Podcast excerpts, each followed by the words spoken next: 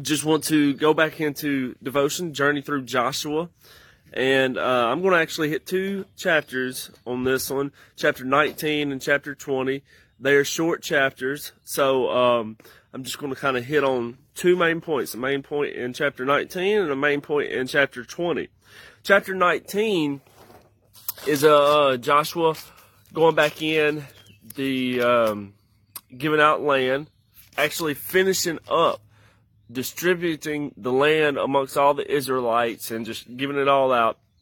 And then at the very end of uh, chapter 19, verse 49, it says, After all the land was divided among the tribes, the Israelites gave a piece of land to Joshua as his allocation. For the Lord had said to, uh, said he could have any town he wanted. He chose Timnath Serah in the hill country of Ephraim. He rebuilt the town and lived there.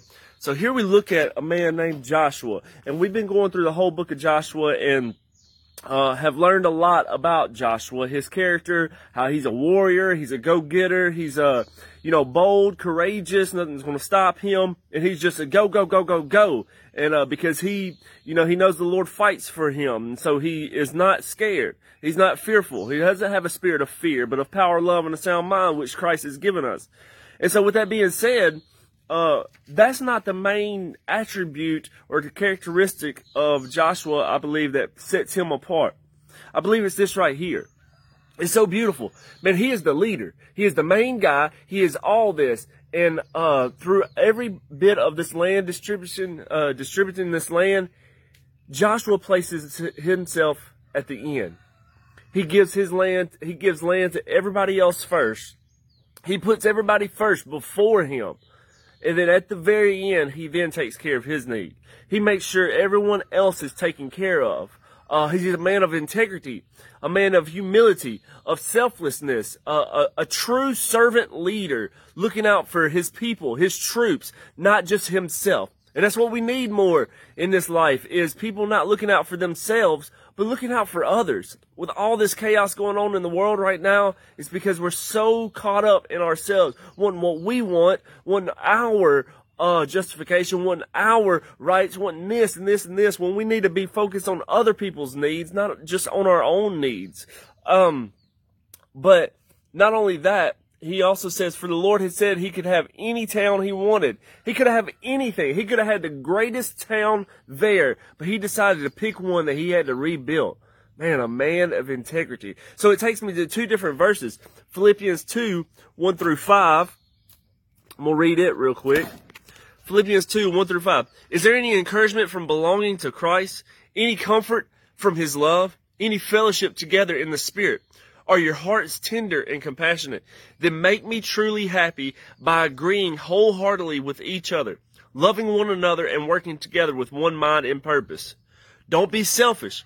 Don't try to impress others. Be humble thinking of others as better than yourself. Don't look out only for your own interests, but take interest in others too. You must have the same attitude that Christ Jesus had. In other words, Joshua had a Christ-like attitude. He was looking not only to his own interests, but he was looking to the interests of the people around him. Uh, he, he placed other people ahead of him.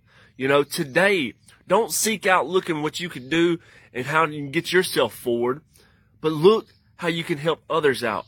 Place others above you.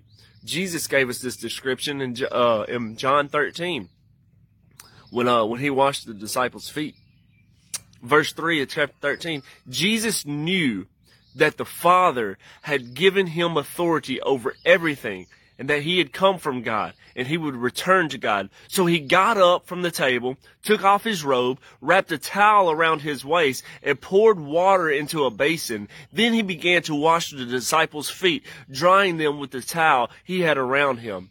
But what's so important right here? He got up and served the disciples. But you know why he was able to get up and serve the disciples is because he knew his position in God. When we truly know our position in God, we won't have to try to position ourselves in life.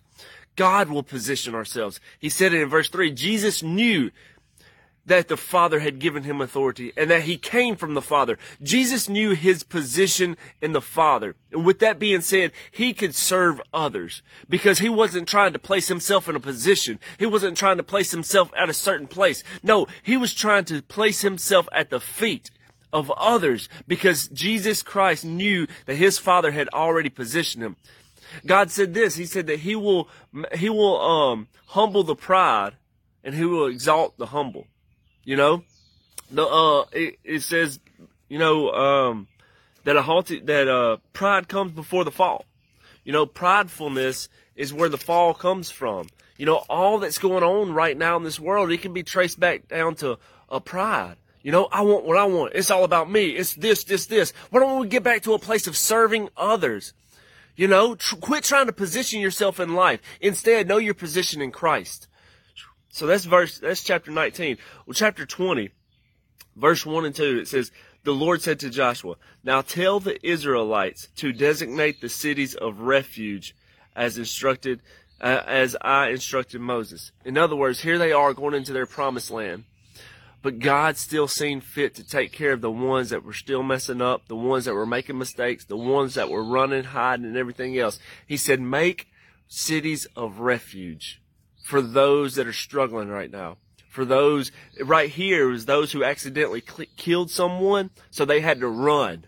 You know, it, with them making mistakes, with them, you know, messing up, you know, God didn't strike them down. You know, God was a God of compassion. No, He gave a city of refuge for them to run to. When they messed up, you know, they were able to run to God. That's what we need to understand today, y'all, is when we mess up, God doesn't want us to run away from Him. God wants us to run to Him because He is our refuge. What does refuge mean? It's a shelter or protection, um, from danger or distress. It's our safe place. Um, Psalms 62, 8 says this. Psalm 62, 8 says, Oh, my people, trust in Him at all times. Pour out your heart to Him, for God is our refuge. He's our place of safety. He's our place of safety. Proverbs 18:10 says this, "The name of the Lord is a strong fortress. The godly run to him and are to and are safe." Listen, so first off, serve others. Don't try to position yourself. When you understand your position in Christ, you won't have to try to position yourself in life.